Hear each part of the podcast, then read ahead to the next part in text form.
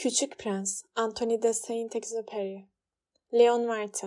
Bu kitabı bir büyüye sunuyor olmamdan dolayı çocuk okurlarımın beni hoş görmelerini dilerim. Bunu yapmamın çok ciddi bir nedeni var. O. Benim dünyadaki en iyi arkadaşım. İkinci nedenim de şu. Bu adam her şeyi anlıyor. Çocuk kitaplarını bile. Üçüncü bir nedenim daha var. Fransa'da yaşıyor şu anda. Aç ve üşüyor. Biraz yüreğinin ısıtılması ona iyi gelir. Eğer bütün bu nedenler size yeterli gelmiyorsa o zaman ben de bu kitabı onun çocukluğuna armağan ederim. Bütün büyüklerin bir zamanlar çocuk olduğunu biliyoruz. Pek azı bunu hatırlasa da. Neyse, sunuşumu şöylece değiştiriyorum. Leon Wert'in çocukluğuna. Birinci bölüm. 6 yaşımdayken ilk çağın ormanlarını anlatan Gerçek Öyküler adlı bir kitapta çok güzel bir resim görmüştüm. Bir boğa yılanı avını yutmak üzereyken resmedilmişti. İşte bu çizimin bir kopyası. Kitapta şunlar yazılıydı. Boğa yılanı avını çiğnemeden bütün olarak yutar ve hareket edemez hale gelir. Sonra da onu sindirebilmek için 6 ay boyunca uyur. Bu orman maceraları üzerinde uzun uzun düşünün. Sonra renkli bir kalemle ilk resmimi yapmaya başardım. Şaheserimi büyüklere gösterdim ve korkup korkmadıklarını sordum. Ama onlar korkmak mı? Bir şapkadan niye korkalım ki dediler. Oysa çizdiğim resim bir şapkaya ait değildi. Koca bir fili sindirmekte olan bir boğa yılanını çizmiştim ben. Neyse, büyükler anlayabilsin diye başka bir resim daha çizdim. Bu kez boğa yılanının midesindeki fili açık seçik göstermiştim. Şu büyüklere hep açıklama yapmak gerekiyor. Bu kez büyüklerin cevabı boğa yılanını içten ya da dıştan çizmeyi bir yana bırakıp coğrafya, tarih, aritmetik ve gramerle ilgilenmemi tavsiye etmek oldu. Böylece 6 yaşımdayken resim kariyerimi terk etmek zorunda kaldım. İlk iki resmimin başarısız olması beni hayal kırıklığına uğratmıştı. Büyükler kendi başlarına hiçbir şey anlayamıyor, çocuklar ise aynı şeyin tekrar tekrar anlatılmasından sıkılıyorlardı. Bu yüzden başka bir meslek seçmek zorunda kaldım ve pilot oldum. Dünyanın hemen hemen her yerine uçtum. Doğrusunu isterseniz coğrafya bilgilerim çok işime yaradı. Şimdi bir bakışta Çin ile Arizona'yı birbirinden ayırabiliyorum. Ayrıca gece vakti kaybolduğunuzda coğrafya çok işinize yarar. Neyse, mesleğim gereği yaşamım boyunca birçok önemli insanla bir arada bulundum. Büyüklerle çok vakit geçirdim. Ama korkarım bu yakın ilişkiler bile benim onlar hakkındaki düşüncelerimi değiştirmedi. Ne zaman yeterince zeki olduğunu düşündüğüm biriyle karşılaşsam ona hemen bir nolu resmimi gösterdim. Bu resmi hep yanımda taşıyordum çünkü ilk deneyimimdi. Bakalım onu gerçekten anlayabilecek miydi? Ama hepsi bunun bir şapka olduğunu söylediler. Bu yüzden ben de boğa yılanlarından, ilk çağdaki ormanlardan ya da yıldızlardan bahsetmeyi bırakıp onların seviyesine indim. Onlarla bridge, golf, politika ve boyun bağları hakkında konuştum. Böylece bu yetişkinler benim gibi duyarlı biriyle karşılaştıkları için mutlu oldular. İkinci bölüm. İşte böyle. Çevremde gerçek sohbetler yapabileceğim hiç kimse olmadan tek başıma yaşadım. Ta ki 6 yıl önce Sahra Çölü'nde uçağım kaza yapıncaya dek. Motorum arızalanmıştı. Yanımda ne bir teknisyen ne de bir yolcu olmadığı için onu kendim tamir etmek zorundaydım. Bu işin güç olacağını biliyor ama sonunda başaracağımı umuyordum. Bu bir ölüm kalım meselesiydi. Yanımda bana ancak bir hafta yetecek kadar su vardı. Çöldeki ilk gecem kumların üzerinde uyuyarak geçti. Buraya en yakın yerleşim yeri 1600 kilometre uzaktaydı. Deniz kazası geçirerek okyanusun ortasına kala kalmış bir denizciyi düşünün. Benim durumum böyle bir denizciden çok daha vahimdi. Şimdi güneş doğarken cılız, tuhaf bir sesin beni uyandırmasına ne kadar şaşırdığımı tahmin edebilirsiniz. Bu ses, lütfen bana bir koyun resmi çizin diyordu. Ne? Bana bir koyun resmi çizin. Yerimden sıçradım. Şimşek çarpmışa dönmüştüm. Gözlerimi ovuşturdum ve dikkatle etrafıma baktım. Ne gördüm dersiniz? Şaşılacak derecede küçük bir erkek çocuğu gözlerini dikmiş, ciddi ciddi bana bakıyordu. Gördüğünüz bu resmi sonradan yaptım. Onun çizebildiğim en iyi resmiydi. Ama kesinlikle gerçeğinin yarısı kadar bile güzel olmadığını söylemeliyim. Tabii ki bu benim suçum değil. 6 yaşımdayken büyükler yüzünden resim kariyerime son vermek zorunda kalmış, boğa yılanını dıştan ve içten gösteren resimler dışında hiçbir şey çizmeyi öğrenememiştim. Orada büyük bir şaşkınlık içinde kala kalmıştım. En yakın yerleşim yerine 1600 kilometre uzakta olduğumu unutmayın. Gel gelelim bu küçük delikanlı işte kaybolmuş, yorgunluktan bitip tükenmiş, açlıktan, susuzluktan ve korkudan ölmüş gibi görünmüyordu. Yerleşim yerlerinden binlerce kilometre uzakta, çölün ortasında kaybolmuş bir çocuğa hiç benzemiyordu. Nihayet ağzımı açabildim ve ona peki ama burada ne yapıyorsun sen diye sordum. Sorum yumuşak ve ciddi bir sesle yanıtladı. Lütfen bana bir koyun çizin. Merakım öyle güçlüydü ki istediğini yapmaya karar verdim. Öyle bir durumda bu yaptığım bana ne kadar saçma gelse de cebimden bir parça kağıtla bir kalem çıkardım. Fakat aniden eğitimimi coğrafya, tarih, aritmetik ve gramer üzerine yaptığımı hatırladım. Bu yüzden küçük delikanlıya biraz da kızgın bir şekilde resim çizmeyi bilmediğimi söyledim. Bunun önemi yok. Bana bir koyun resmi çizin dedi. Daha önce hiç koyun resmi çizmemiş olduğum için ona boğa yılanının dıştan görünüşünü temsil eden ilk resmini çizdim. Duyduğum şey beni hayretler içinde bıraktı. Hayır hayır, ben fil yutmuş bir boğa yılanı istemiyorum. Boğa yılanı çok tehlikeli bir hayvandır. Fil ise hantaldır.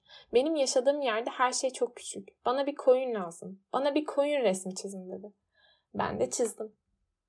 Resme dikkatle baktı ve yo bu çok hasta bir koyun. Bana başka bir tane çizin dedi. Bir tane daha çizdim. Küçük dostum kibarca ve hoşgörülü bir tavırla bu bir koyun değil bir koç bak boynuzları var dedi. Bir çizim daha yaptım ama bu da diğerleri gibi kabul edilmedi. Bu çok yaşlı. Ben uzun süre yaşayacak bir koyun istiyorum. Sabrım tükenmek üzereydi. Bir an önce motoru tamir etmeye başlamam gerekiyordu. Ben de şu resmi karaladım. Sonra da bunu ona açıkladım. Bu sadece bir kutu. İstediğin koyun kutunun içinde. Ama küçük adamın gözlerinin parladığını görünce çok şaşırdım. Evet, ben de tam böyle bir şey istiyordum. Sence bu koyuna çok fazla çimen gerekir mi? Neden sordun? Çünkü benim yaşadığım yerde her şey çok küçüktür. Bence ona yetecek kadar çimen vardı. Sana oldukça küçük bir koyun çizdim. Kağıdın üzerine eğilerek o kadar da küçük değil. Bak uykuya yatmış dedi. İşte küçük prensle böyle tanıştım. Üçüncü bölüm Nereden geldiğini öğrenmem oldukça uzun sürdü. Bana bu kadar çok soru soran küçük prens benimkileri hiç duymuyordu. Neyse ki sorduğu soruların cevaplarını biliyordum. Şu saçma dünyada oradan oraya dolaşmak işe yaramıştı. Örneğin uçağımı ilk gördüğünde şu nesne de nedir diye sormuştu. Ne yazık ki size uçağımı çizemeyeceğim çünkü bana göre oldukça karmaşık bir şey bu. O bir nesne değil, benim uçağım. Gökyüzünde uçar. Ona uçabildiğimi söylemekten de gurur duymuştum doğrusu. Bunun üzerine ne? Yani gökten mi düştün diye haykırdı. Evet dedim alçak gönüllü bir tavırla. Ah ne eğlenceli. Sonra da kahkahalarla gülmeye başladı küçük prens. Bu çok canımı sıkmıştı. Talihsizliğimle alay edilmesinden pek hoşlanmam. O halde sen de gökyüzünden geliyorsun dedi. Peki hangi gezegenden? Bir şey yakaladığımı anlamıştım ve onu hemen sorguya çektim. Yani sen başka bir gezegenden mi geldin? Ama soruma cevap vermedi. Kibarca başını salladı. Bir yandan da bakışlarıyla uçağımı inceliyordu. Bununla pek fazla uzaktan geliyor olamazsın. Gözleri daldı. Uzun bir süre sonra cebinden çizdiğim koyun resmini çıkararak bu yeni hazinesini incelemeye koyuldu.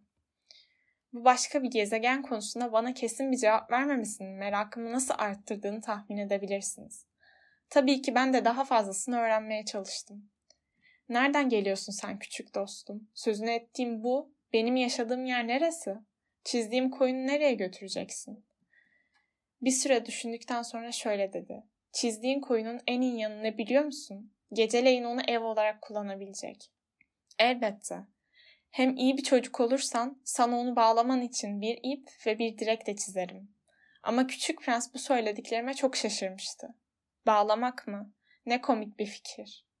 Ama eğer onu bağlamazsam başıboş kalır ve kaybolur. Küçük dostum yine kahkahaları boğuldu. Ama nereye gidebilir ki? Her yere, burnunun doğrusuna. Bunun üzerine küçük prens ciddi bir tavırla bir şey olmaz. Benim yaşadığım yerde her şey öyle küçük ki dedi.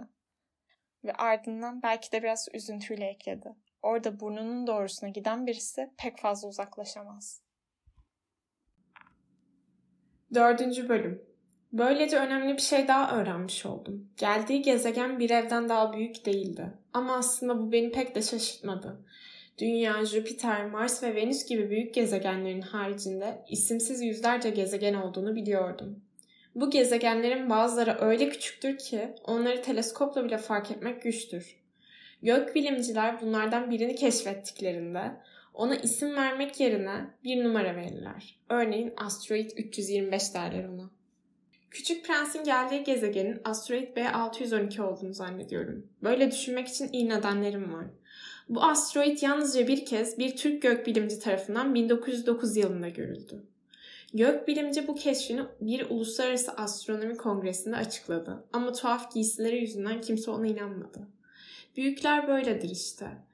Neyse ki bir Türk önderi ölüm döşeğindeyken halkının Avrupa tarzı kıyafetler giymesini emretti ve gökbilimci bu keşfini 1920 yılında şık bir kıyafet içinde yeniden sergiledi. Bu kez keşfini herkes kabul etti. Asteroid B612 hakkındaki bu araştırmaları sadece büyükler için yapıyorum. Onlar şekillerden hoşlanırlar. Onlara yeni tanıştığınız bir arkadaştan bahsetseniz asla en önemli soruları sormazlar. Size arkadaşınızın sesinin nasıl olduğunu, hangi oyunları tercih ettiğini ya da kelebek koleksiyonu yapıp yapmadığını hiçbir zaman sormazlar. Kaç yaşında, kaç kardeşi var, babası kaç lira kazanıyor gibi şeyler sorarlar. Ancak bunları bildiklerinde onu tanımaya başladıklarını düşünürler. Onlara pembe tuğlalardan yapılmış bir ev gördüm. Pencerelerinin kenarında sardunyalar, çatısında güvercinler vardı diyecek olsanız böyle bir evi hayal edemezler bile. Onlara 100 bin dolar değerinde bir ev gördüm demeniz gerekir. O zaman ah ne kadar güzel bir ev diyeceklerdir. İşte böyle. Bu yüzden de onlara küçük prens çok güzeldi, kahkaha atıyordu ve bir koyun istemişti. İşte bunlar onun var olduğunun kanıtıdır deseniz omuzlarını silkecek ve size çocuk muamelesi yapacaklardır. Ama onun geldiği gezegen asteroid B612 derseniz size inanacaklar ve sorular sormaya başlayacaklardır. Onlar böyle işte. Bu zayıflıklarından yararlanmak doğru olmaz. Çocukların yetişkinlere karşı daima anlayışlı olmaları gerekir. Ama yaşamı gerçekten anlayan bizlerin şekillere ihtiyacı yoktur. Hikayeme masal anlatır gibi başlayabilirdim. Bir zamanlar bir küçük prens vardı. Kendisinden pek de büyük olmayan bir gezegende yaşardı ve bir arkadaşa ihtiyacı vardı diyebilirdim. Hayatı gerçekten anlayan bizler bunu daha gerçekçi bulurduk. Kitabımın baştan sağma okunmasını istemediğimden Küçük Prens'le ilgili anılarımı yazarken çok zorluk çektim. Bu küçük arkadaşım koyunuyla birlikte gittiğinden bu yana tam 6 yıl geçti. Onu tarif etmeye çalışıyorum çünkü onu unutmak istemiyorum. İnsanın bir dostunu unutması üzücüdür herkes bir dost sahibi olmayabilir ve eğer onu unutursam şekillerden başka hiçbir şeyle ilgilenmeyen yetişkinlere benzerim. İşte bu yüzden bir kutu boya kalemi ve birkaç kurşun kalem aldım. Benim yaşımdaki biri için özellikle de 6 yaşındayken yaptığı içten ve dıştan iki boğa yılanı resmi dışında hiçbir şey çizmemiş bir adam için yeniden resim yapmaya başlamak oldukça güç bir iş. Resimlerimin mümkün olduğu kadar gerçekçi olmasına çalışacağım. Ama bunu başarabileceğimden emin değilim. Bir çizim gayet iyi giderken diğer bir çizim de gerçeğine hiç benzemiyor. Küçük Prens'in boyu konusunda da hatalar yapıyorum. Bazen küçük dostum olduğundan daha uzun boylu, bazen de daha kısa görünüyor. Giysisinin renginden de emin değilim. Bu yüzden de elimden gelenin en iyisini yapıp el yordamıyla iyi kötü bir şeyler çıkarmaya çalışacağım. Bazı önemli detayları da yanlış çizebilirim ama beni bağışlamalısınız. Küçük dostum bana hiçbir şey açıklamadı. Herhalde benim de kendisi gibi olduğumu sanıyordu. Ama ne yazık ki ben kutuya baktığımda koyunları göremiyorum. Belki de yetişkinlere bir parça benziyorum, yaşlanıyorum. 5. Bölüm Biz yine hikayemize dönelim. Orada geçirdiğim her gün Küçük Prens'in gezegeni, oradan ayrılışı, yolculuğu hakkında yeni şeyler öğrendim. Çok yavaş oluyordu bu. Baobab felaketinden Baobab ağacı Hindistan ve Seylan'da yetiştirilir. Geniş gövdesi ve kabuklu, büyük yenebilen meyveleri vardır. Ancak üçüncü gün haberim olmuştu. Bunu yine çizdiğim koyuna borçluydum. Çünkü bu konuda ciddi bir şüpheye kapılan küçük prens bana aniden koyunlar küçük çalıları yer öyle değil mi diye sormuştu. Evet bu doğru demiştim. Bunu duyduğuma sevindim. Bu konunun neden bu kadar önemli olduğunu anlamamıştım. Küçük prens o halde baobapları da yerler mi diye sürdürdü sorusunu. Ona baobapların küçük çalılar olmadığını, birkaç katlı bina büyüklüğündeki ağaçlar olduğunu anlattı. Yanında bir fil sürüsünü götürsem bile tek bir baobab ağacını yiyip bitiremezler dedim. Küçük prens bu fil sürüsü lafına kahkahalarla güldü. Götürdüğüm filleri üst üste dizmem gerekirdi dedi. Sonra bilgiç bir tavırla, baobaplar da başlangıçta küçüklerdir diye ekledi.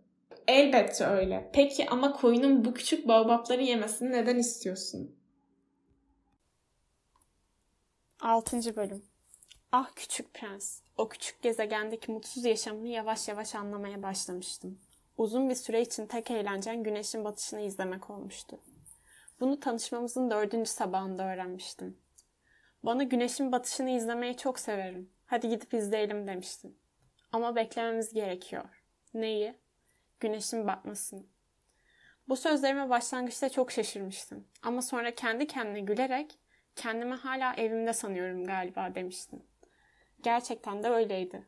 Herkesin bildiği gibi Amerika'da güneş tam tepedeyken Fransa'da batmaktadır. Öğle vakti güneşin batışını izlemek isteyen bir Amerikalının bir dakika içinde Fransa'da olması gerekir. Ne yazık ki bu da pek mümkün değildir. Ama senin minik gezegeninde yapman gereken tek şey sandalyeni bir iki adım ilerletmek. Orada istediğin zaman güneşin batışını izleyebilirsin sen. Bir keresinde güneşin batışını tam 44 kez izlediğini anlatmıştın bana. Sonra da şöyle demiştin. Bilirsin, insan çok mutsuz olduğu zamanlarda güneşin batışını izlemeyi sever. Peki sen mutsuz muydun diye sormuş ama yanıt alamamıştım senden. 7. Bölüm 5. gün Küçük Prens'in yaşamı ile ilgili yeni bir sırrı daha keşfettim. Bu yine çizdiğim koyun sayesinde olmuştu. Sanki bu konuyu uzun süre düşünüp taşınmış gibi aniden bana koyunlar çalıları yiyorlar. Peki çiçekleri de yerler mi diye sordu. Önlerine gelen her şeyi yerler. Dikenli çiçekleri de mi? Evet, dikenli çiçekleri de. O halde dikenler, dikenler ne işe yarar? Bunun cevabını bilmiyordum. Uçağın motorunda sıkışıp kalmış bir civatayı sökmekle meşguldüm. Uçağın bozulması canımı giderek daha fazla sıkmaya başlamıştı. İçme suyum hızla azalıyordu ve ben bu durumun daha da kötüleşmesinden korkmaya başlamıştım. Dikenler diyordum. Ne işe yararlar diye sordu yine. Küçük prens sorduğu sorunun cevabını almadıkça sormaktan vazgeçmiyordu. Bense civatayı sökmekle meşguldüm. Ve aklıma gelen ilk şeyi söyleyiverdim. Dikenler hiçbir işe yaramaz. Çiçekler onları sırf kızgınlıktan taşırlar. Aa demek öyle. Sonra kısa bir sessizlik oldu ve ardından biraz da kırgın bir sesle sana inanmıyorum. Çiçekler narin yaratıklardır, saftırlar. Dikenlerin korkunç olduğunu düşünürler dedi. Cevap vermedim. O sırada kendi kendime şöyle diyordum. Eğer bu civata yerinden çıkmamakla inat ederse onu çekişle çıkaracağım. Ama küçük prens yine araya girdi. Yani sen gerçekten çiçeklerin o dikenleri kızgınlıktan taşıdıklarına mı inanıyorsun? Hayır, hiçbir şeye inanmıyorum ben. Öylesine söyledim. Şu an önemli bir işim var. Hayretler içinde kalmıştı küçük prens. Önemli bir iş mi? Beni elimde çekiç, parmaklarım motorun yanından simsiyah olmuş bir halde o çirkin şeyin yani uçağımın üzerine eğilmiş gören küçük dostum işte şimdi tam da büyükler gibi konuştun dedi. Kendimden biraz utanmıştım. Her şeyi karıştırıyorsunuz, karma karışık ediyorsunuz dedi sonra. Gerçekten kızmıştı. Altın sarısı buklelerini sağ sola sallayarak kırmızı suratlı bir adamın yaşadığı bir gezegen biliyorum. Adam hiç çiçek koklamamış, hiç yıldızlara bakmamış, hiç kimseyi sevmemiş. Bütün vaktini şemalar yaparak geçirmiş ve bütün gün önemli işlerim var, önemli işlerim var deyip dururdu. Bundan büyük bir gurur duyardı. Ama o bir insan değil, bir mantar o. Bir ne? Bir mantar? Küçük prens şimdi öfkeden sapsarı kesilmişti. Milyonlarca yıldır çiçeklerin dikenleri var ve milyonlarca yıldır koyunlar çiçekleri yiyorlar. Çiçeklerin hiçbir işlerine yaramayan dikenleri neden büyüttüklerini anlamaya çalışmak gereksiz bir şey mi? Çiçekler ve koyunlar arasındaki savaş önemsiz mi? O kırmızı suratlı beyefendinin şemalarından daha ciddi ve daha önemli değil mi bunlar? Ve evrende başka hiçbir gezegende yetişmediğini bildiğim bir çiçek varsa ve evrende başka hiçbir gezegende yetişmediğini bildiğim bir çiçeğim varsa ve küçük bir koyun onu bir sabah ben fark etmeden tek bir ısırıkla yok ederse bu önemsiz bir şey midir? Yüzü kıpkırmızı olmuştu. Konuşmasını sürdürdü. Eğer bir insan milyonlarca yıldızın arasındaki tek bir gezegende yetişen bir çiçeği severse bu onu mutlu etmeye yetecektir.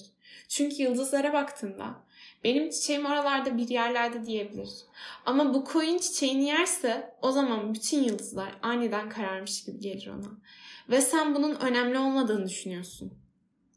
Daha fazla konuşamamıştı. Çünkü gözyaşlarına boğulmuştu.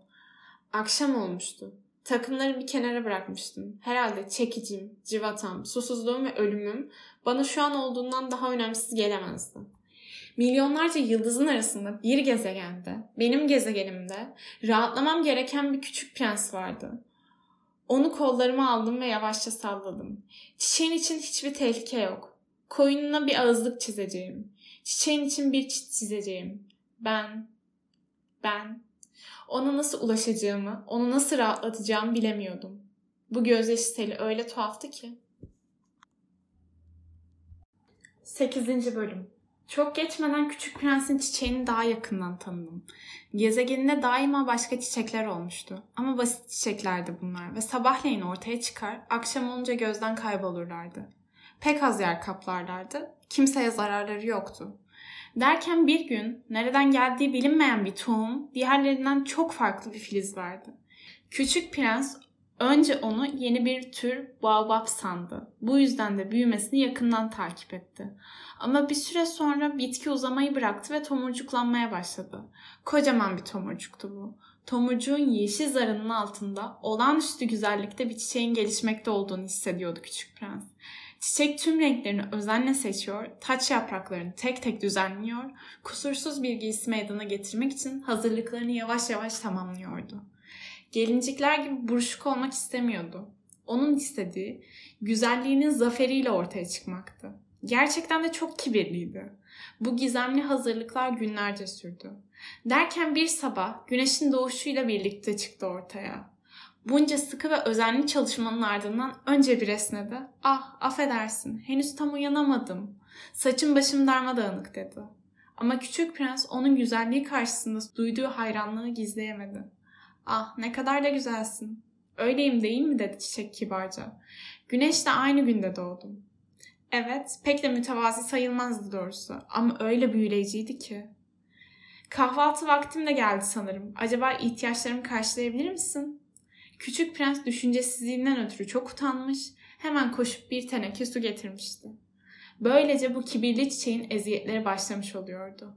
Örneğin bir gün dört küçük dikenine güvenerek bırak da gelsin şu kaplanlar. Onların pençelerinden korkmuyorum demişti. Ama benim gezegenimde hiç kaplan yok ki. Üstelik kaplanlar ot yemezler. Ama ben bir ot değilim demişti çiçek tatlı bir sesle. Ah lütfen bağışla. Kaplanlardan korkmam ama rüzgardan nefret ederim. Benim için bir korunak bulabilir misin acaba? Hava akımı çiçekler için korkunç bir şey olmalı diye düşündü küçük prens. Bu çiçek gerçekten de çok karmaşık bir yaratık. Akşama beni cam bir korunakla kapatmanı istiyorum. Burası çok soğuk bir yer ve oldukça da rahatsız. Benim geldiğim yerde Aniden susmuştu çiçek ama artık çok geçti. Geldiğinde sadece bir tohumdu. Başka dünyalar hakkında bir şey bilmesine olanak yoktu. Böyle kolay keşfedilecek bir yalana başlarken yakalandığı için canı sıkılmıştı.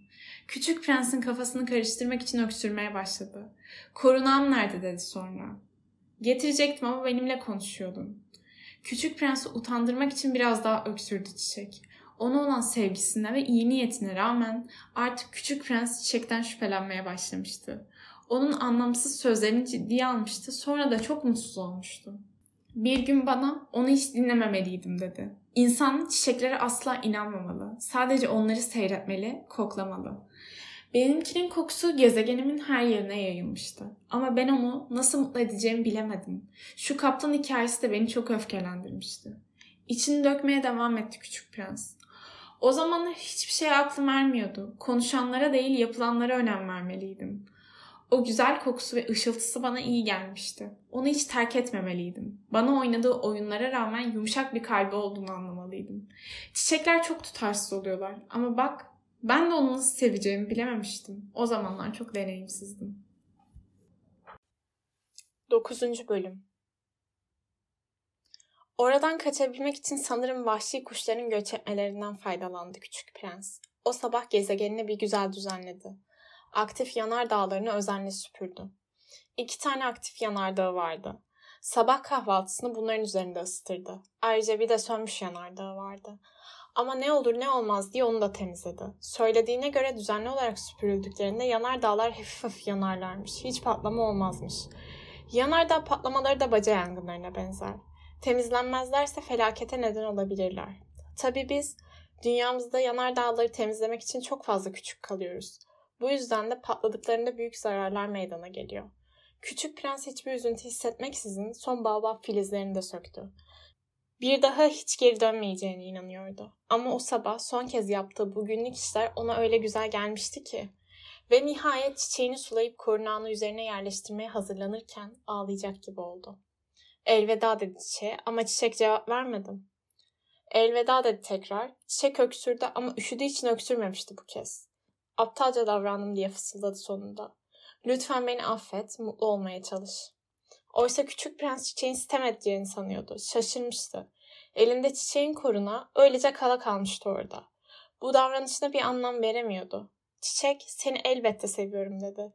Eğer bunu anlayamadıysan suç bende. Ama sen de en az benim kadar aptalca davrandın. Neyse mutlu ol. O korunağı da bırak elimden. Artık onu istemiyorum. Ama Rüzgar o kadar da hasta değilim. Gecenin derinliği bana iyi gelecektir. Bir çiçek olduğumu unutma. Ama hayvanlar, eğer kelebekleri görmek istersen birkaç tırtılla iyi geçirmem gerekecek. Eğer bunu yapmazsam hiç arkadaşım olmaz. Sen uzaklarda olacaksın. Hayvanlara gelince onlardan korkmuyorum. Benim de pençelerim var diyerek dört küçük dikenini gösterdi. Sonra da böyle oyalanma, sinirlerim bozuluyor. Gitmeye karar verdin, o halde git dedi. Ağladığının görülmesini istememişti. Çok gururlu bir çiçekti. 10. Bölüm Küçük Prens kendisini komşu asteroidlerin arasında buldu. Bu asteroidlerin numaraları 325, 326, 327, 328, 329 ve 330'du. Kendisine bir meşgale bulabilmek ve bilgisini arttırmak için sırayla onları ziyaret etmeye karar verdi. İlk asteroidde bir kral yaşıyordu. Mor kumaştan yapılmış giysisiyle tahtında otururken oldukça haşmetli görünüyordu. Küçük prensi görünce ah işte halkımın bir üyesi dedi. Beni daha önce hiç görmediği halde kim olduğumu nereden bilebiliyor diye düşündü küçük prens. Kralların dünyayı çok basit bir gözle algıladıklarını bilmiyordu. Krallara göre bütün insanlar onların emirleri altında bulunan kimselerdi. Biraz daha yakına gel de seni iyice göreyim dedi kral. Nihayet emir verecek birini bulduğu için oldukça kibirlenmişti. Küçük prens oturabileceği bir sandalye bulmak için çevresine bakındı ama kralın kürkü bütün gezegeni kaplamıştı. Bu yüzden ayakta kaldı ve yorgun olduğu için de esnedi. Kralın karşısına esnemek görgü kurallarına aykırıdır. Esnemeni yasaklıyorum dedi kral. Ama buna engel olamıyorum dedi küçük prens şaşkınlıkla. Uzun bir yoldan geldim ve hiç uyumadım. O halde esnemeni emrediyorum dedi kral. Yıllardır esneyen birini görmedim. İnsanların nasıl esnediğini merak ediyorum. Haydi şimdi yeniden esne. Bu bir emirdir. Küçük prens kıpkırmızı olmuştu. Beni korkutuyorsunuz. Artık esneyebileceğimi sanmıyorum dedi. Demek öyle. O halde arada bir esnemeni, arada bir sözünü tamamlayamadı. Çünkü kızgınlıktan öksürmeye başladı. Otoritesine çok önem veriyordu anlaşılan. Emirlerine karşı gelinmesine hiç tahammülü yoktu. Ama aslında iyi bir kraldı. Bu yüzden de emir verirken insaflı davranıyordu. Bir generale martıya dönüşmesini emredersen ve general bu emre uymazsa suç onun değildir. İmkansız bir şey yapmasını istediğim için suç benimdir dedi. Biraz utanarak oturabilir miyim dedi küçük prens. Kürkünün eteklerini haşmetle toparlayan kral oturmanı emrediyorum diye yanıtladı. Ama gezegen bomboştu. Bu kral kimi yönetiyordu? Küçük prens şaşkındı. Efendim dedi. Lütfen size bir soru sormama izin verin. Sorunu sormanı emrediyorum dedi kral çabucak. Efendim, burada kimi yönetiyorsunuz acaba? Her şeyi. Her şeyi mi? Kral eliyle kendi gezegenini, diğer gezegenleri ve yıldızları işaret etti. Hepsini mi diye sordu küçük prens. Hepsini. Anlaşılan kendisi evrensel bir kraldı. Peki yıldızlar emirlerinize boyun eğiyor mu? Elbette. Emirlerimi derhal uygularlar. Karşı gelinmesine tahammül edemem. Bu güç karşısında şaşırmadan edemedi küçük prens. Eğer bu güce kendisi sahip olsaydı sandalyesini bile kıpırdatmadan aynı gün içinde 72 hatta 100 gün batımını birden izlerdi. Terk ettiği küçük gezegenini hatırlayınca birden kendini mutsuz hissetti küçük prens. Cesaretini toplayarak kraldan bir ricada bulundu. Gün batımını izlemek isterdim. Lütfen bana bu iyiliği yapın. Güneşe batmasını emredin.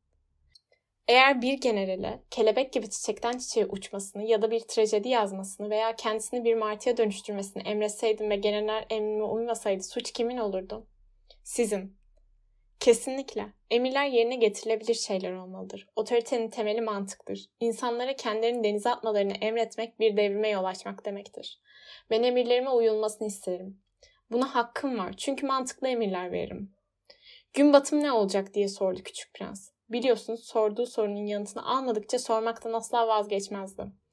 Gün batımını izleyeceksin. Bu emri vereceğim. Ama bilimsel yönetmeliklere göre koşulların uygun olacağı zamanı beklemek zorundaydım. Peki bu ne zaman olacak? Hmm, yaklaşık 8'e 20 kala civarında. Sen de emirlerime nasıl uyuduğunu görmüş olacaksın. Esnedi küçük prens. Gün batımını beklemek zorunda kaldığı için biraz canı sıkılmıştı. Burada yapacak hiçbir şeyim yok. Bu yüzden yoluma devam edeceğim. Emredebileceği birini bulmuşken kaçırmak istemeyen kral, Gitme, seni bakan yapacağım dedi. Ne bakanı? Aa, Adalet Bakanı. Ama burada yargılayacak hiç kimse yok ki. Bunu henüz bilmiyoruz. Krallığımı tam olarak gezmiş değilim. Yaşlı olduğum için yürümek beni yoruyor. Arabaya binmek istesem burada araba için yer yok dedi. Ama ben gezegende hiç kimse olmadığını biliyorum dedi küçük prens.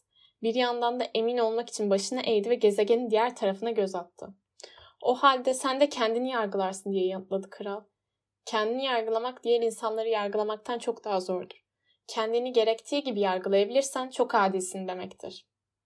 Eğer kendimi yargılayacaksam bunu her yerde yapabilirim dedi küçük prens. Burada kalmama gerek yok. Hım dedi kral. Eğer yanılmıyorsam gezegenin bir yerlerinde yaşlı bir fare olacak. Geceleri tıkırtılarını duyuyorum. Onu yargılarsın. Arada bir onu ölüm cezasına çarptırırsın. Böylece hayat senin ellerinde olur. Ama her seferinde onu affetmelisin. Çünkü yargılayabileceğin tek kişi o. Ben hiç kimseyi ölüm cezasına çarptırmak istemiyorum ve sanırım kendi yoluma devam edeceğim. Olmaz dedi kral.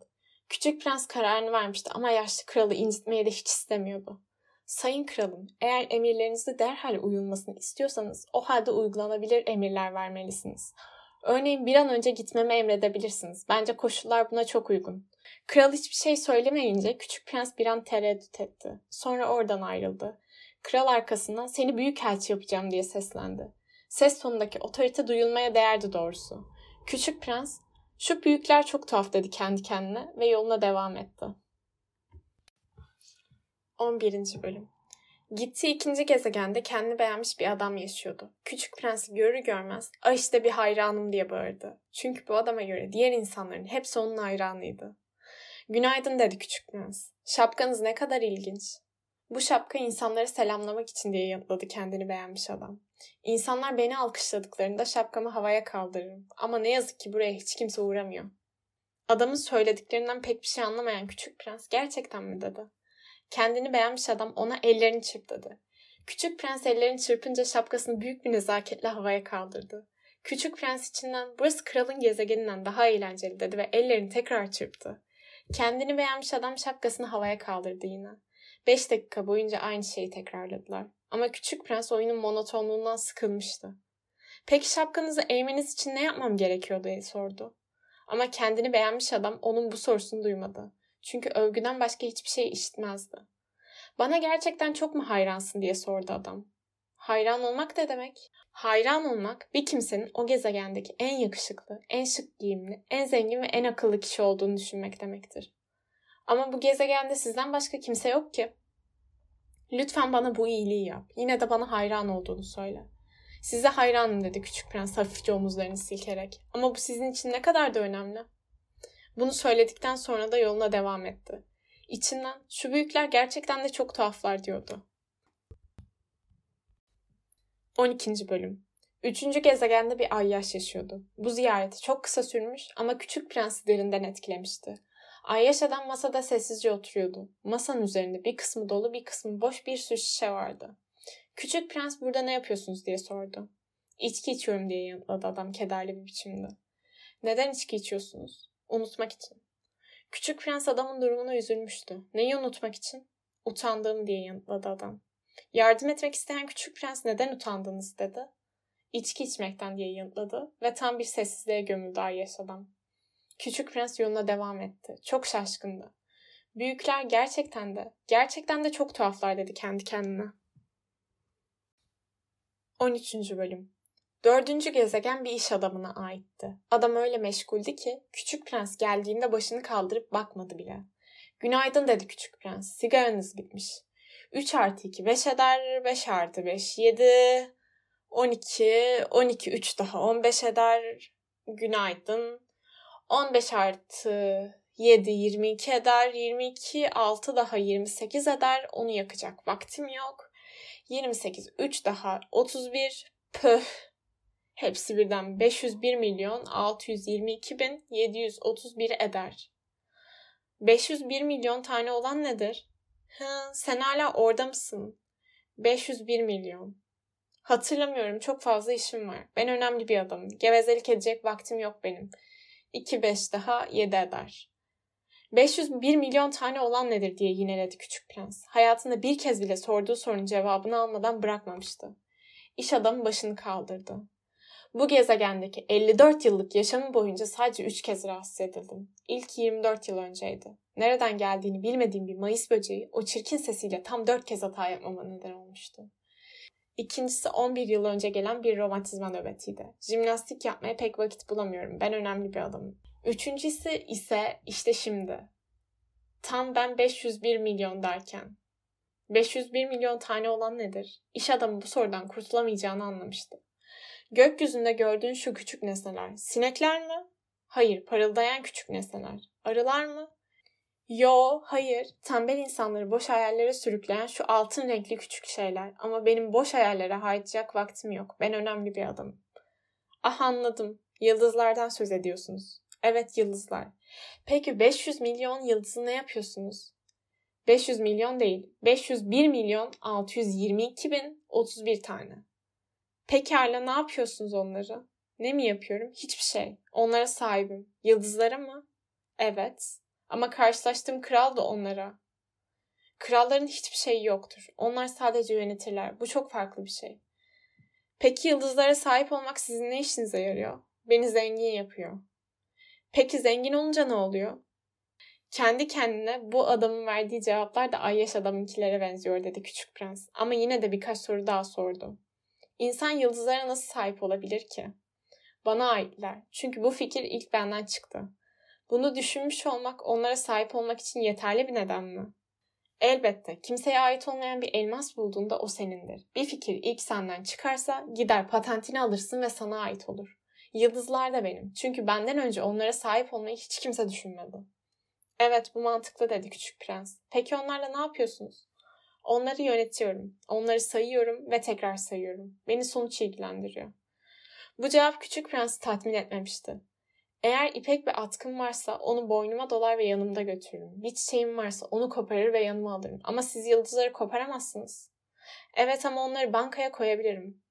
O ve demek. Yani yıldızlarımın sayısını bir kenara yazar, kağıdı bir çekmeceye kilitlerim. Hepsi bu mu? Evet bu yeterli.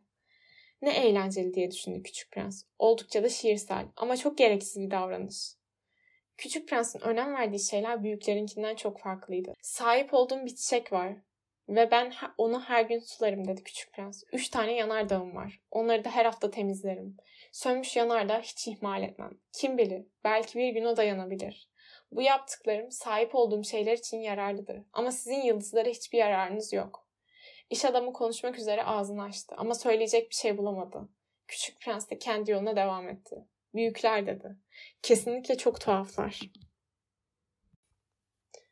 14. bölüm Beşinci gezegen çok değişikti. Şimdiye dek gezdiği en küçük gezegendi. Burada ancak bir lamba direğiyle bir lamba yakıcısına yetecek kadar yer vardı.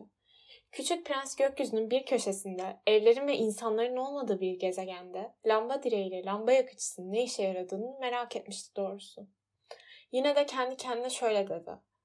Evet, belki lamba yakıcısının burada bulunması saçma ama kral kadar kendini beğenmiş adam, iş adamı ve ayyaş adam kadar da saçma değil. En azından yaptığı işin bir anlamı var. Bu sokak lambasını yaktığında sanki evrene yeni bir yıldız doğuyor ya da yeni bir çiçek dünyaya geliyor. Lambayı söndürdüğünde ise çiçek ya da yıldız uykuya dalıyorlar. Bu güzel bir iş. Ve güzel olduğu için de faydalı bir iş. Gezegene ayak bastığında lamba yakıcısını saygıyla selamladı. Günaydın efendim. Niçin lambanızı söndürdünüz?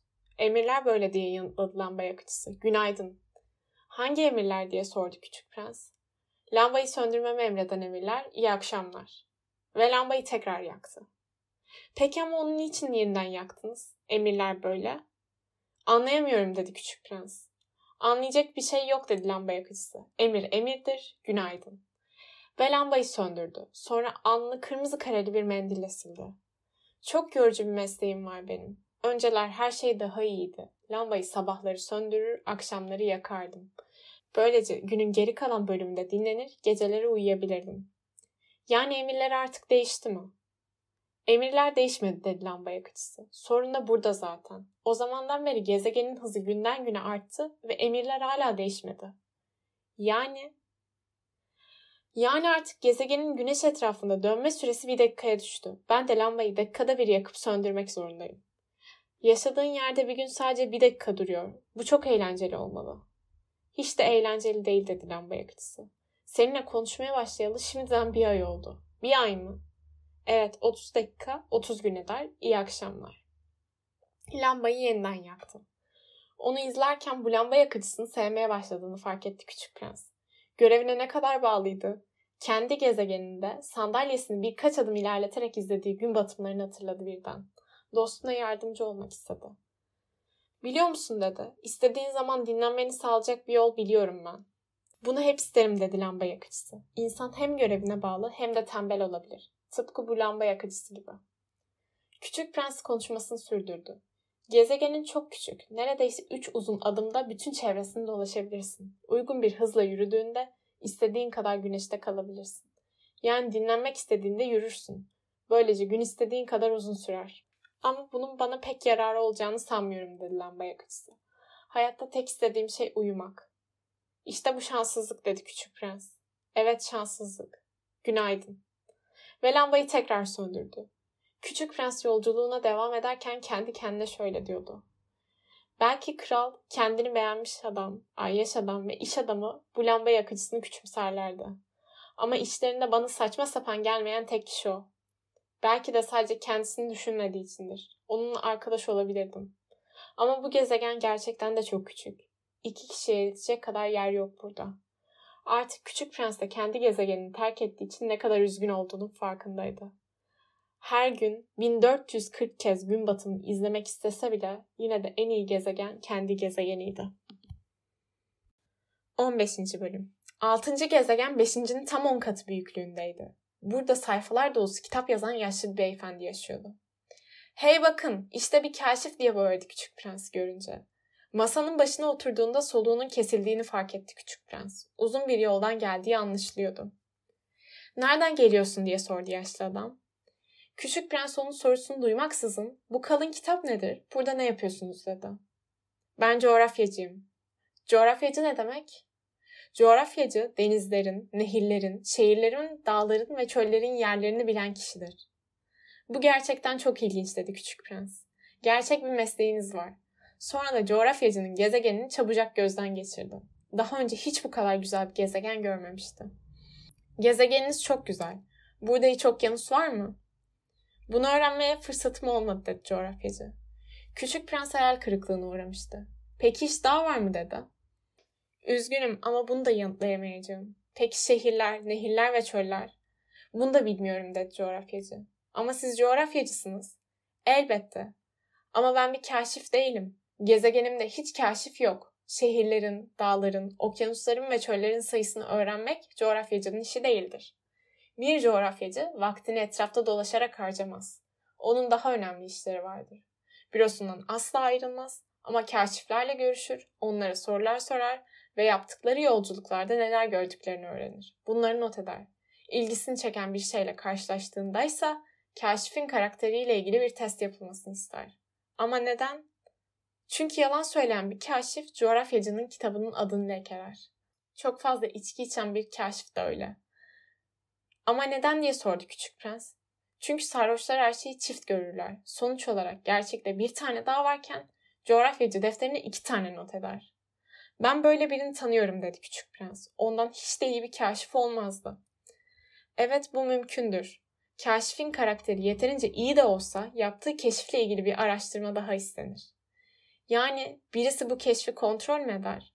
Hayır, bunu yapmak çok zor olurdu. Ama kaşiften yaptığı keşfi kanıtlaması istenir. Örneğin büyük bir dağ keşfettiğinde oradan birkaç tane taş getirmesi gerekir. Coğrafyacının gözleri aniden parladı. Sen, sen çok uzun bir yoldan geliyorsun. O halde bir kaşifsin. Bana gezegenini anlatmalısın. Ve coğrafyacı kağıt defterini açarak kaleminin ucunu sivriltti. Kaşifin anlatacaklarını önce kurşun kalemle yazmalıydı. Kaşif bunları kanıtladıktan sonra bilgiler mürekkeple yeniden yazılırdı. Bekliyorum dedi coğrafyacı sabırsızlıkla. Şey, benim yaşadığım yer pek ilginç bir yer değil. Çok küçük bir gezegen. Üç tane yanardağım var. İkisi aktif yanardağ, birisi de sönmüş durumda. Ama kim bilir, belki bir gün o da yanar. Kim bilir dedi coğrafyacı. Bir de çiçeğim var. Çiçekleri kaydetmeyiz. Neden? O gezegenimdeki en güzel varlıktır. Ama efemeraldir. Efemeral ne demek? Coğrafya kitapları en değerli kitaplardır. Asla eskimezler. Çünkü dağlar yerlerini kolay kolay değiştirmezler. Bir okyanusun sularını boşalttığı nadir görülür. Anlayacağın biz coğrafyacılar kalıcı şeyleri kaydederiz. Ama sönmüş yanar dağlar yeniden harekete geçebilir de küçük prens. Efemeral ne demek? Yanardağın aktif ya da sönmüş olması bizim için fark etmez. Önemli olan onun bir dağ olmasıdır dedi coğrafyacı. Peki ama efemeral ne demek dedi sorduğu sorunun yanıtını almadıkça asla vazgeçmeyen küçük prens. Efemeral kısa ömürlü demektir. Benim çiçeğim kısa ömürlü mü? Elbette. Benim çiçeğim efemeral dedi küçük prens kendi kendine ve kendini dünyadaki tehlikelere karşı koruyabilmek için sadece dört tane dikeni var. Ve ben onu orada tek başına bıraktım. İlk kez pişmanlık duymuştu küçük prens. Ama cesaretini yeniden toplayarak şimdi bana nereye gitmemi önerirsiniz diye sordu. Dünyaya dedi coğrafyacı. Çok ünlü bir gezegendir. Ve bir yandan çiçeğini düşünerek yoluna devam etti küçük prens. 16. bölüm Yedinci gezegen dünyaydı. Dünya öyle sıradan bir gezegen değildir. Orada 101 tane kral, 7000 tane coğrafyacı, 900 bin iş adamı, 7,5 milyon ayyaş, 311 milyon kendini beğenmiş vardır. Bir başka deyişle yaklaşık 2000 milyon tane yetişkin. Dünyanın büyüklüğü hakkında size bir fikir verebilmek için şunu söyleyebilirim. Elektriğin icadından önce dünyadaki kara parçalarını aydınlatabilmek için tam 462.511 lamba yakıcısına gerek vardı. Bu ordunun görüntüsü müthişti. Tıpkı bir bale grubu gibi hareket ediyorlardı. Sahneye önce Yeni Zelanda'nın ve Avustralya kıtasının lamba yakıcıları çıkardı. Lambalarını yakar, sonra da uyumaya giderlerdi. Ardından Çinli ve Sibiryalı lamba yakıcılar gelirdi. Onlar da lambalarını yakıp sahneden çekilince sıra Rusya'nın ve Hindistan'ın lamba yakıcılarındaydı. Afrikalı ve Avrupalıların ardından Güney Amerikalılar, son olarak da Kuzey Amerikalılar gelirdi sahneye. Bu sıra asla değişmezdi. Hiç hata olmazdı. Muhteşem bir gösteriydi bu. Sadece kuzey ve güney kutbunda bulunan iki lamba yakıcısı tembelliğin tadını çıkarabiliyordu. Çünkü yılda sadece iki kez çalışıyorlardı.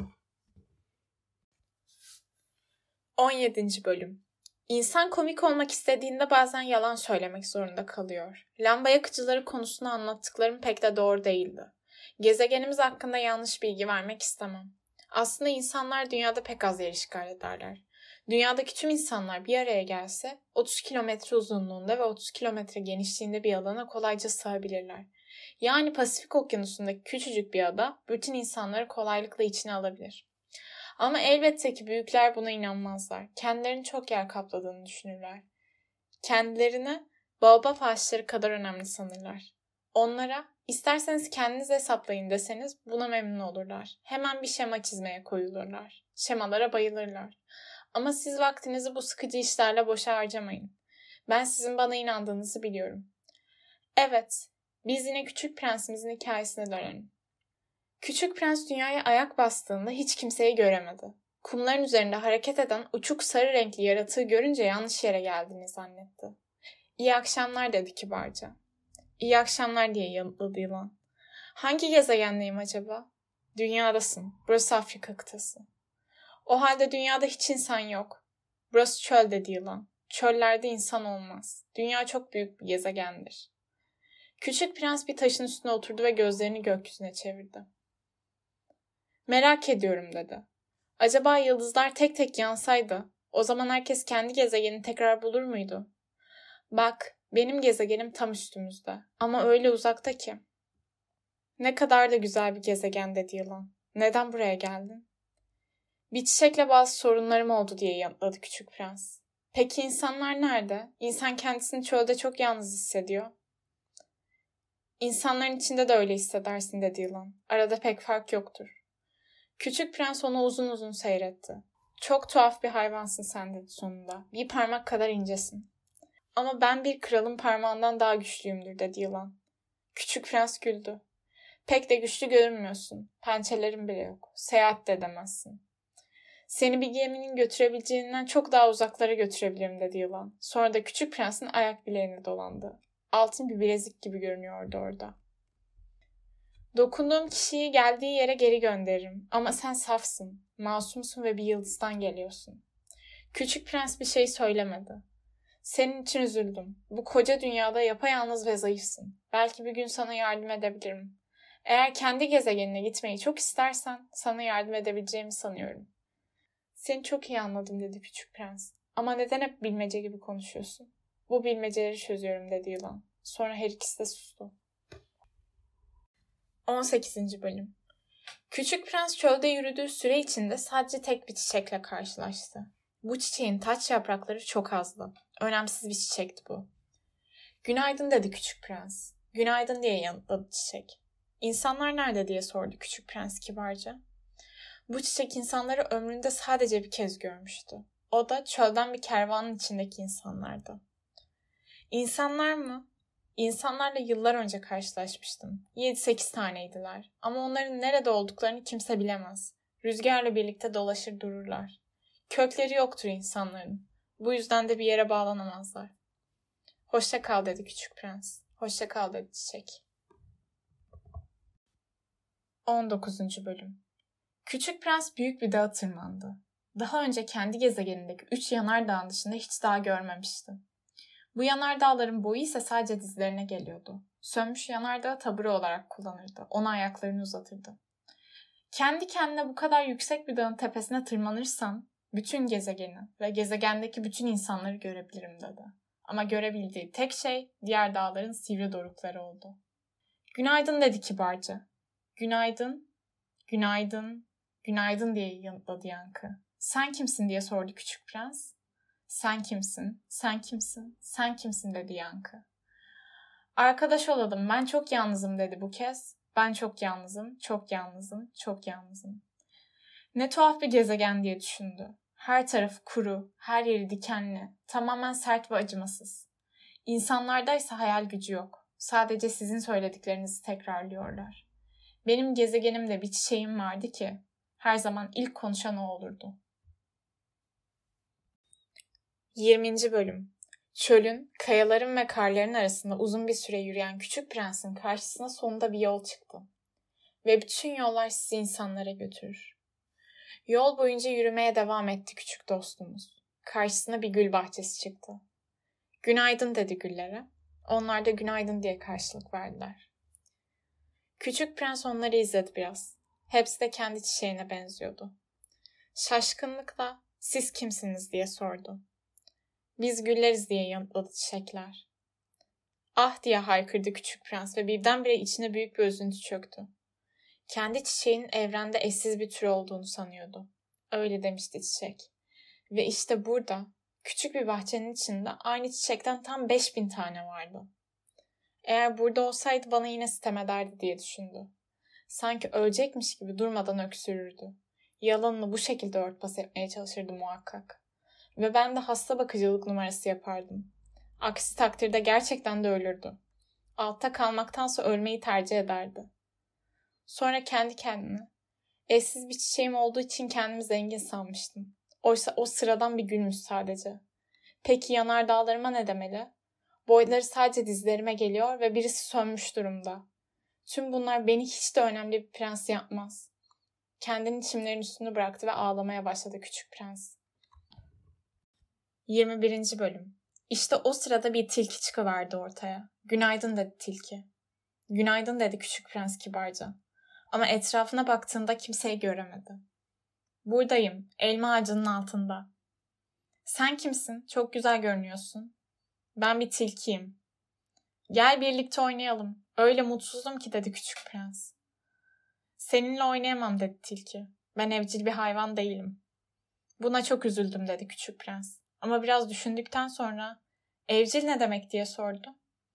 Anladığım kadarıyla burada yaşamıyorsun dedi tilki. Kimi arıyorsun? İnsanları arıyorum dedi küçük prens. Peki ama evcil ne demek? İnsanlar dedi tilki. Tüfeklerle dolaşırlar ve avlanırlar. Tam bir baş belasıdırlar. Bir de tavuk yetiştirirler. Tüm işleri bundan ibarettir. Sen de mi tavuk arıyorsun? Hayır ben arkadaş arıyorum. Ama evcil ne demek? Bu pek sık unutulan bir şeydir. Bağ kurmak anlamına gelir. Bağ kurmak mı? Evet. Örneğin sen benim için sadece küçük bir çocuksun. Diğer küçük çocuklardan hiçbir farkın yok benim için. Sana da ihtiyacım yok. Aynı şekilde ben de senin için dünyadaki yüz binlerce tilkiden biriyim sadece. Bana ihtiyaç duymuyorsun. Ama beni evcilleştirirsen eğer birbirimize ihtiyacımız olacak. Sen benim için tek ve eşsiz olacaksın. Ben de senin için. Anlamaya başlıyorum dedi küçük prens. Bir çiçek var. Sanırım o beni evcilleştirdi. Olabilir. Dünyada her şey mümkündür dedi tilki. Ama bu çiçek dünyada değil. Tilki şaşırmıştı. Başka bir gezegende mi? Evet. Peki orada avcılar da var mı? Hayır yok. Bu çok ilginç. Peki ya tavuklar? Hayır tavuklar da yok. Eh, hiçbir yer mükemmel değildir dedi tilki içini çekerek. Sonra kendini anlatmaya başladı. Yaşamım çok monotondur. Ben tavukları avlarım, avcılar da beni. Bütün tavuklar birbirine benzer. Bütün insanlar da öyle. Bu yüzden biraz sıkılıyorum. Ama beni evcilleştirirsen eğer yaşamıma bir güneş doğmuş olacak. Senin ayak seslerin benim için diğerlerinden farklı olacak.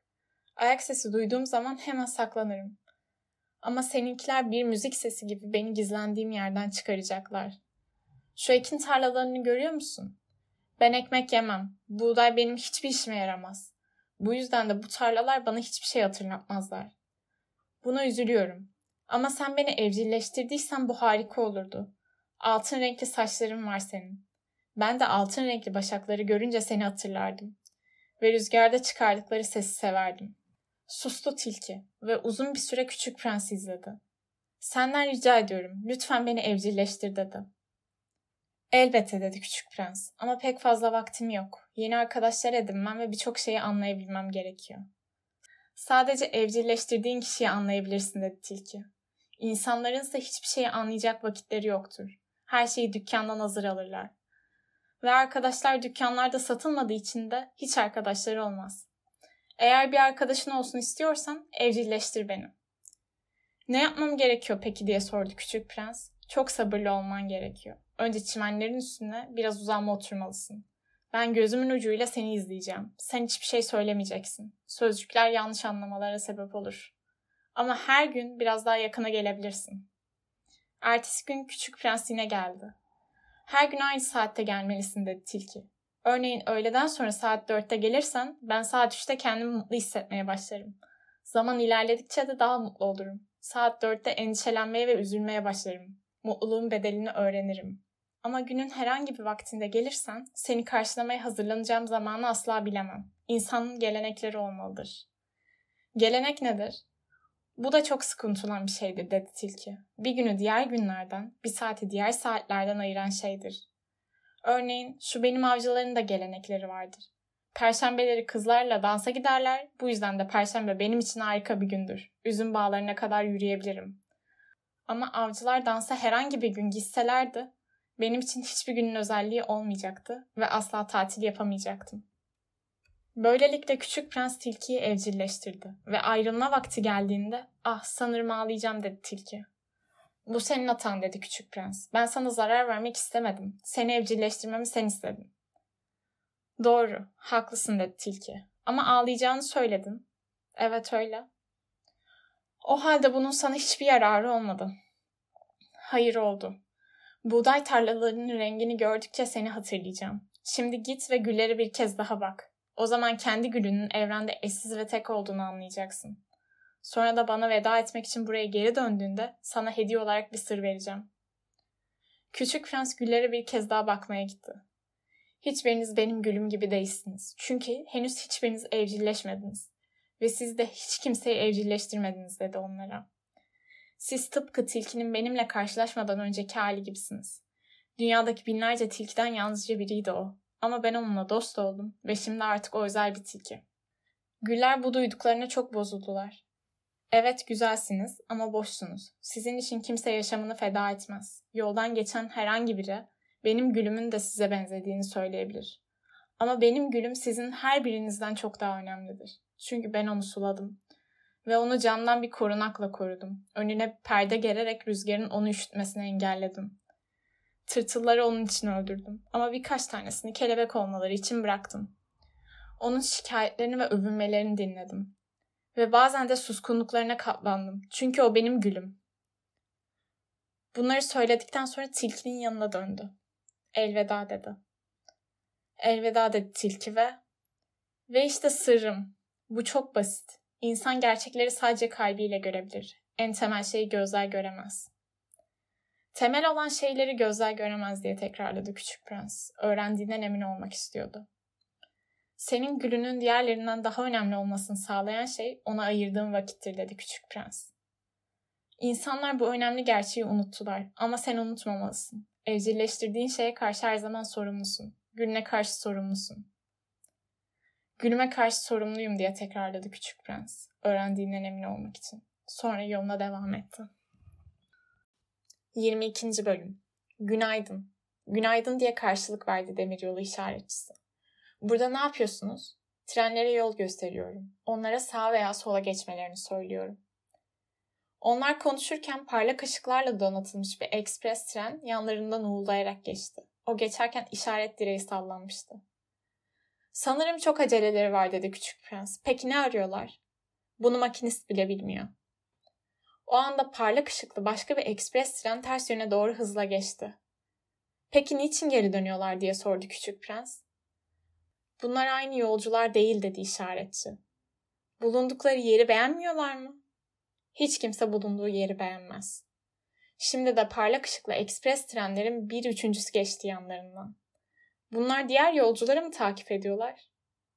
Hiçbir şey takip etmiyorlar dedi işaretçi. Ya uyuyorlardır ya esniyorlardır. Sadece çocuklar burunlarını pencerelere dayar ve etrafa bakarlar. O halde sadece çocuklar ne aradıklarını biliyor dedi küçük prens. Bezden bir bebeğe bağlanıyorlar ve bu onlar için çok önemli bir hale geliyor. Eğer ellerinden alırsanız ağlamaya başlıyorlar. Bence şanslılar dedi işaretçi. 23. bölüm Günaydın dedi küçük prens. Günaydın dedi satıcı. İnsanların susuzluğunu gidermek üzere hazırlanmış tabletler satardı. Haftada bir kez bu tabletlerden aldınız mı? O hafta hiç susamazdınız. Peki bunları niçin satıyorsunuz? Çünkü bu insanlara çok vakit kazandırıyor. Uzmanlar bunun araştırmasını yaptılar. Haftada tam 53 dakika kazanıyorsun. Peki bu 53 dakikada ne yapıyorlar? Canları ne isterse. Eğer 53 dakikam olsaydı dedi küçük prens, bir su pınarına doğru ağır ağır yürürdüm. 24. Bölüm Satıcının hikayesini dinlediğim sırada 8 gündür çölde bulunuyordum ve elimdeki suyun son damlalarını yudumluyordum. Anılarını dinlemek gerçekten de güzel dedim küçük prense. Ama henüz uçağımı tamir etmeyi başaramadım. Keşke ben de bir su pınarına doğru ağır ağır yürüyebilseydim.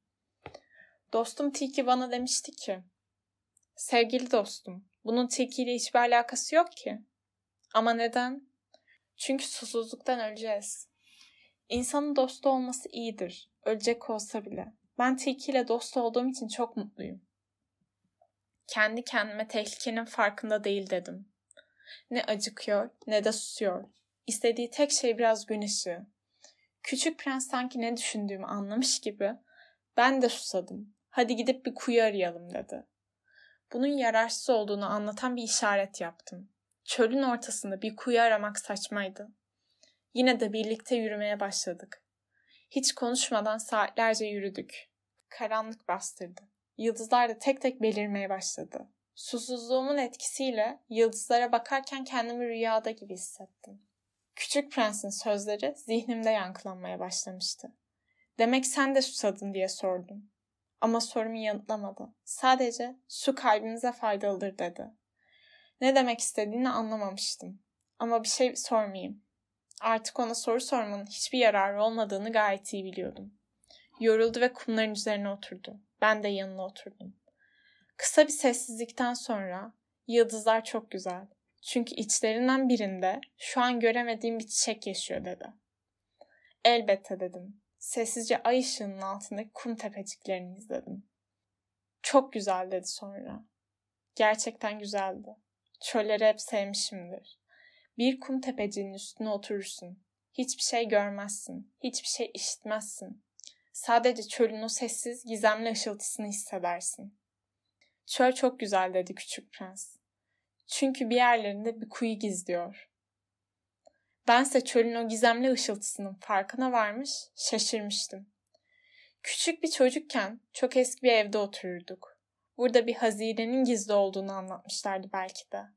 Ama bu hikaye evimizi büyülü bir ev yapmıştı. Benim evim, Ruhunun derinliklerinde bir sır saklıyordu. Evet dedim. Ne bir evin, ne yıldızların, ne de çölün güzelliğinin nereden geldiği bilinmez. Benimle aynı fikirde olmana çok sevindim dedi küçük prens. Uykuya dalınca onu kollarıma aldım ve tekrar yürümeye koyuldum. Çok duygulanmıştım. Sanki elimde çok narin bir hazine taşıyordum. Hatta dünyadaki en narin şeydi bu sanki. Ay ışığında onun solgun alnını, kapalı gözlerini ve rüzgarda titreyen bukülelerini seyrettim. Kendi kendime şöyle dedim. Bu gördüklerim sadece bir kılıftan ibaret. En önemli şeyi gözler göremez. Ona bakarken dudakları aralandı ve uykusunda hafifçe gülümsedi. Burada uyuyan şu küçük prensin beni böylesine duygulandırmasının nedeni onun bir çiçeğe olan bağlılığı. Uyurken bile bu çiçeğe olan sevgisi tüm benliğini bir kandil gibi aydınlatıyor. Şimdi daha da narindi sanki. Kandilleri çok dikkatli korumalıyız. Şiddetli bir rüzgar onları söndürebilir. Böylece yürümeye devam ettim ve güne ararken kuyuyu buldum. 25. Bölüm İnsanlar dedi küçük prens. Ne aradıklarını bilmeden hızlı trenlere doluşuyorlar. Endişe ve telaşla aynı yerde dönüp duruyorlar. Bir an durakladıktan sonra ekledi. Çektikleri sıkıntıya değmez bu. Bulduğumuz kuyu Sahra Çölü'nün bilinen kuyularından değildi. Sahra Çölü'ndeki kuyular kumda açılmış çukurlardan ibarettir. Ama bizim bulduğumuz kuyu kasabalardaki kuyulardandı. Oysa etrafta kasaba falan yoktu. Düş gördüğümü sandım. Ne kadar garip dedim küçük prense. Her şey hazır durumda. Makara, kova, ip hepsi hazır. Güldü. Makarayı çevirmeye koyuldu. Uzun süredir çalışmamaktan paslanmış olan makara inlemeye başladı.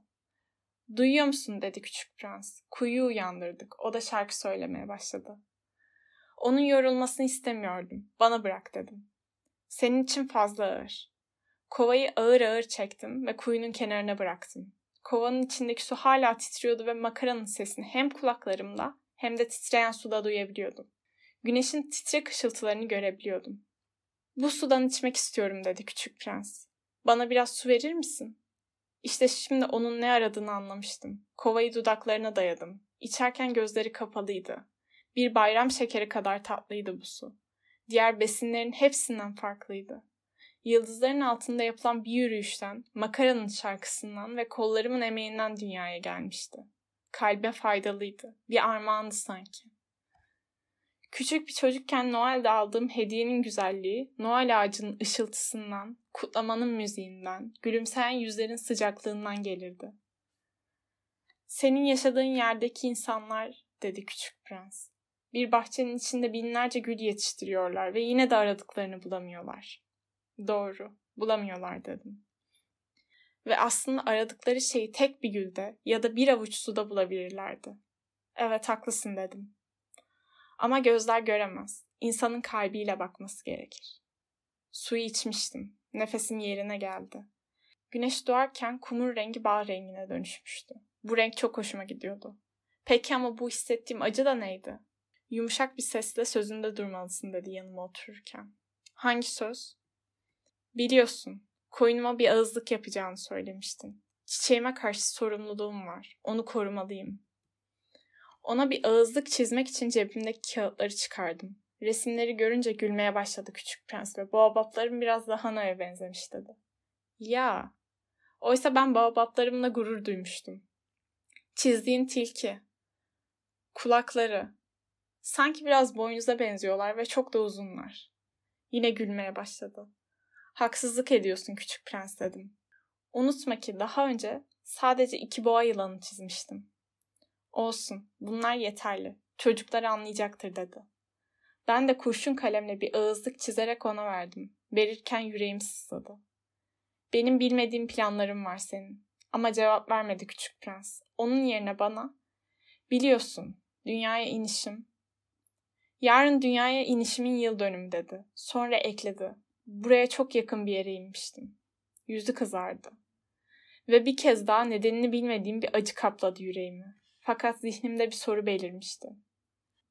Yani sekiz gün önce seninle burada karşılaştığım sabah insanlardan binlerce kilometre uzakta tek başına dolaşıp durmanın bir nedeni mi vardı?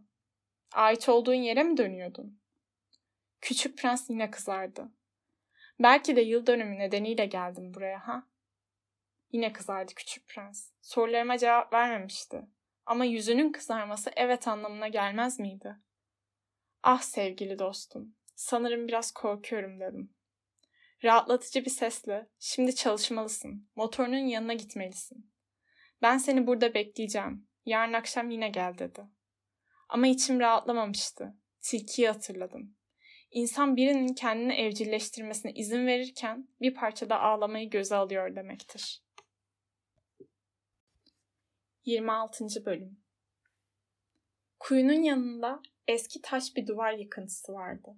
Ertesi akşam oraya geri döndüğümde uzaktan küçük prensimin bu duvarın üzerinde oturduğunu gördüm. Ayaklarını aşağı sarkıtmıştı. Şöyle diyordu. Unuttun mu? Burası değildi. Biriyle konuştuğu belliydi. Evet, evet tam bugün ama burası doğru yer değil. Ona doğru yürümeyi sürdürdüm ama halen konuştuğu kişiyi ne görebiliyor ne de duyabiliyordum. Küçük prens bir kez daha cevap verdi.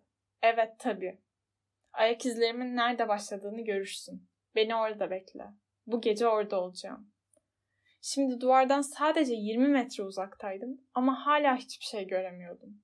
Küçük prens yine konuştu. Zehirin iyi bir zehir midir? Bana çok uzun süre acı çektirmeyeceğinden emin misin? Durdum. Yüreğim sızlıyordu. Ama hala ne olduğunu anlayamamıştım. Şimdi git dedi. Aşağı ineceğim. Bunun üzerine bakışlarımı aşağı duvarın dibine çevirdim ve orada gördüğüm şey havaya sıçramama neden oldu. İnsanı birkaç saniye içinde öldürebilecek sarı bir yılan başını küçük prense doğru kaldırmış öylece duruyordu orada. Silahımı almak için elimi cebime götürdüm ve koşmaya başladım. Ama çıkardığım sesi duymuş olacak ki başını indirip kumların üzerinde kaymaya başladı yılan. Ve pek de acele etmeden taşların arasında gözden kayboldu. Küçük prensimi tutmak için tam zamanında yetiştim. Onu kollarıma aldığımda yüzünün bembeyaz olduğunu gördüm. Bu ne demek oluyor diye sordum. Neden yılanlarla konuşuyorsun? Boynundaki altın renkli fuları çözdüm. Alnını hafifçe ıslattım ve içmesi için ona biraz su verdim. Artık soru sormaya cesaret edemiyordum. Bana ciddi bir ifadeyle baktı ve kollarını boynuma doladı. Kalp atışlarını duyabiliyordum. Sanki tüfekle vurulmuş bir kuşun gittikçe yavaşlayan kalp atışları gibiydi.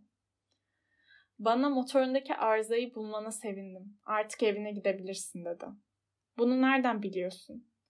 Aslında bu haberi vermeye geliyordum. Çok umutsuz olmama rağmen motoru tamir etmeyi başarmıştım. Sorumu yanıtlamadı. Sadece bugün evime dönüyorum diye fısıldadı. Sonra üzüntüyle ekledi. Evim çok uzakta. Oraya gitmek çok zor olacak. Beklenmedik bir şey olacağını hissedebiliyordum. Onu bir çocuk gibi kollarımda sımsıkı tutuyordum. Ama o sanki ellerimden bir uçuruma doğru kayıyordu ve ben bunu engelleyemiyordum. Bakışları ciddiydi ve uzaklarda kaybolup gidiyordu. Bana verdiğin koyun yanımda, kutusu da yanımda ve ağızlı da dedi. Buruk bir gülümseme yayıldı yüzüme. Uzun bir süre öylece bekledim. Vücut ısısının giderek arttığını hissediyordum. Küçük dostum benim. Sen korkmuşsun. Elbette korkmuştu ama yavaşça güldü. Bu gece çok daha fazla korkacağım dedi. Bir kez daha içimde onarılmaz bir acı duydum. Bu gülüşü bir kez daha duyamayacağımı düşünmek bile istemiyordum. Buna dayanamazdım. Gülüşü çölün ortasında bir su kaynağı gibiydi benim için. Küçük prens gülüşünü tekrar duymak istiyorum dedim. Ama o bana bu gece dünyaya ineli tam bir yıl oluyor. Gezegenim geçen yıl dünyaya indiğim yerin tam üstünde olacak bu gece dedi. Küçük prens, lütfen bunun sadece kötü bir rüya olduğunu söyle bana dedim. Şu yılan hikayesinin ve gezegenine geri döneceğini. Ama sorumu yanıtlamadı küçük prens. Onun yerine bana en önemli şeyi gözler göremez dedi. Evet biliyorum. Su için de aynı şey geçerli. Makaranın çıkardığı sesi hatırlıyor musun? İşte tam da bu makara ve ip yüzünden bana verdiğin bir yudum su müzik sesi gibi geldi. Güzeldi. Çok tatlıydı. Evet biliyorum. Geceleri yıldızları izlersin. Benim yaşadığım yerde her şey o kadar küçük ki sana gezegenimi gösterebilmem imkansız. Ama böylesi daha iyi. Çünkü içlerinden birinde benim yaşadığımı bileceksin. Hepsini seveceksin. Hepsi senin dostun olacak ve sana bir hediyem var. Bir kez daha güldü. Ah küçük prens, benim sevgili küçük prensim. Gülüşünü duymak çok güzel. Aslında benim hediyem de bu. Tıpkı su için olduğu gibi. Anlamıyorum. Yıldızlar başka başka insanlara farklı şeyler ifade ederler. Bazıları için sadece gökyüzünde titreyen ışıklardır. Yolcular için ise bir rehberdirler. Bilim adamları için fikir kaynağıdırlar. Şu benim iş adamı içinse zenginlik. Ama herkes için sessizdirler, sen hariç. Ne demek bu? Geceleri gökyüzüne baktığında yıldızlardan birinde benim yaşadığım ve orada gülüyor olduğumu bileceksin. Bu yüzden sana sanki bütün yıldızlar gülüyormuş gibi gelecek. Bütün dünyada yalnızca senin gülen yıldızların olacak. Ve bunu söyledikten sonra yine güldü. Ve üzüntün geçtiğinde, çünkü zaman bütün acıları iyileştirir, beni tanıdığına memnun olacaksın. Daima benim dostum olarak kalacaksın. Benimle birlikte gülmek isteyeceksin. Ve zaman zaman sadece bunun için gidip pencereyi açacaksın. Gökyüzüne bakarken güldüğünü gören arkadaşların da buna çok şaşıracaklar. Sen de onlara, ah evet, yıldızlar beni hep güldürürler diyeceksin. Onlar da senin bir deli olduğunu düşünecekler. Görüyorsun, sana ne kadar kötü bir oyun oynadım. Ve bir kez daha güldüm. Aslında ben sana bir sürü yıldız değil de kahkaha atabilen bir sürü zil vermiş gibi oldum. Yine güldü. Sonra ciddileşti. Bu gece biliyorsun gelme. Seni bırakmayacağım. Dışarıdan acı çekiyormuşum gibi görünecek. Ölüyormuş gibi görüneceğim. Bunu görmeye gelme. Hiçbir işe yaramaz bu. Seni bırakmayacağım dedim. Endişelenmişti. Sana böyle söylememin nedeni biraz da yılan yüzünden. Sana zarar vermemeli. Yılanlar hain yaratıklardı. Zevk için insanı sokabilirler. Seni bırakmayacağım dedim. Sonra birden rahatladı. Yılanlar sadece bir kez zehirleyebilirler. Öyle değil mi dedi. O gece yola çıktığını görmedim. Sessizce ayrılmıştı. Arkasından koşup ona yetiştiğimde hızlı ve kararlı adımlarla yürüdüğünü gördüm. Bana ah buradasın dedi ama sesi hala telaşlıydı. Gelmemeliydin, üzüleceksin, öldüğümü sanacaksın ama gerçekte ölmüş olmayacağım. Sustum. Anlaman gerekiyor. Orası çok uzak. Bedenimi oraya götüremem. Bunun için fazla ağır. Hiçbir şey demedim. Boşalmış bir deniz kabuğu gibi kalacağım. Bunda üzülecek bir şey yok. Cevap vermedim. Bir parça cesareti kırılmıştı. Son bir gayretle biliyorsun çok güzel olacak. Yıldızlara ben de bakacağım. Bütün yıldızlar paslanmış makaraları olan birer kuyu gibi olacak benim için. Hepsi bana içecek su verecekler dedi. Hiçbir şey demedim. Çok eğlenceli olacak. Senin 500 milyon tane küçücük zilin olacak. Benimse 500 milyon su kaynağım. Ve artık o da hiçbir şey söylemedi. Çünkü gözleri yaşlarla doldu. İşte burası. Bırak yalnız devam edeyim. Oturdu. Çünkü korkuyordu. Sonra biliyorsun bir çiçeğim var. Ona karşı sorumluyum. O öyle narin, öyle masum ki. Kendini koruyabilmesi için sadece dört küçük dikeni var. Ben de oturdum. Daha fazla ayakta duramamıştım. İşte, dedi. Hepsi bu. Biraz tereddütten sonra ayağa kalktı. Ben hareket edemedim. Ayak bileğinin çevresinde sarı bir ışık vardı. Başka hiçbir şey yoktu. Bir an hareketsiz durdu. Hiç bağırmadı. Bir ağaç gibi yavaşça düştü yere. Yer kum olduğu için düşerken en ufak bir ses bile çıkmamıştı. 27. Bölüm O günden bu yana tam 6 yıl geçti. Bu hikayeyi daha önce kimseye anlatmamıştım. Uçağımı onarıp geri döndüğümde çevremdekiler hayatta olduğum için çok sevinmişlerdi. Bense üzgündüm ve onlara yorgun olduğumu söylemiştim. Şimdi acımın bir kısmı dinmiş durumda. Yani tamamen değil. Gezegenine geri döndüğünden eminim. Çünkü güne ağrırken bedenini hiçbir yerde bulamamıştım. O kadar da ağır bir vücut değildi onunki. Şimdi ise geceleri yıldızları dinliyorum. Sanki 500 milyon tane küçük zil oradan bana gülüyor. Ama beni kaygılandıran bir şey var. Koyunun ağzına bağlaması için çizdiğim ağızlığın kayışlarını çizmeyi unutmuşum. Yani onu hiç kullanamayacak. Bu yüzden de gezegenine vardıktan sonra neler olduğunu çok merak ediyorum. Belki de çizdiğim koyun çiçeğini yemiştir. Bazen kendi kendime kesinlikle yememiştir. Küçük prens çiçeği her gece camdan korunağıyla kapatmış, koyunu da dikkatle izlemiştir diyorum. Böyle düşününce mutlu oluyorum ve bütün yıldızlar bana gülüyorlar. Ama sonra herkes zaman zaman dalgın olabilir. Ya küçük prens bir gece camdan korunağı çiçeğin üstüne geçirmeyi unutursa ve koyun da sessizce yerinden çıkarsa diye düşünüyorum. O zaman benim küçük zillerim kahkaha yerine gözyaşlarına boğuluyorlar. Bu gerçekten büyük bir sır. Sizler gibi, benim gibi küçük prensi sevenler için evrenin kim bilir neresindeki bir koyunun bir çiçeği yemiş ya da yememiş olması çok önemli bir şeydir. Gökyüzüne bakın. Kendinize acaba koyun çiçeği yedi mi, yemedi mi diye sorun. Bakın her şey nasıl da değişiyor. Ve bunun neden bu kadar önemli olduğunu büyükler asla anlayamazlar. Benim için bu dünyanın en güzel ve en hüzünlü manzara resmi. Bir önceki resme çok benziyor. Ama unutmamanız için bir kez daha çiziyorum. Küçük Prens'in dünyaya indiği ve ayrıldığı yer işte burası. Lütfen resme çok dikkatli bakın ve onu hafızanıza iyice yerleştirin.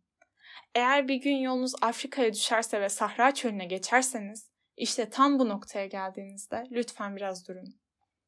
Yanınıza bir çocuk gelirse, yüzü gülüyorsa, altın sarısı saçları varsa ve soru sorulduğu zaman cevap vermiyorsa anlarsınız kim olduğunu. O zaman ne olursunuz beni böyle üzgün bırakmayın. Yine geldiğini yazı verin bana.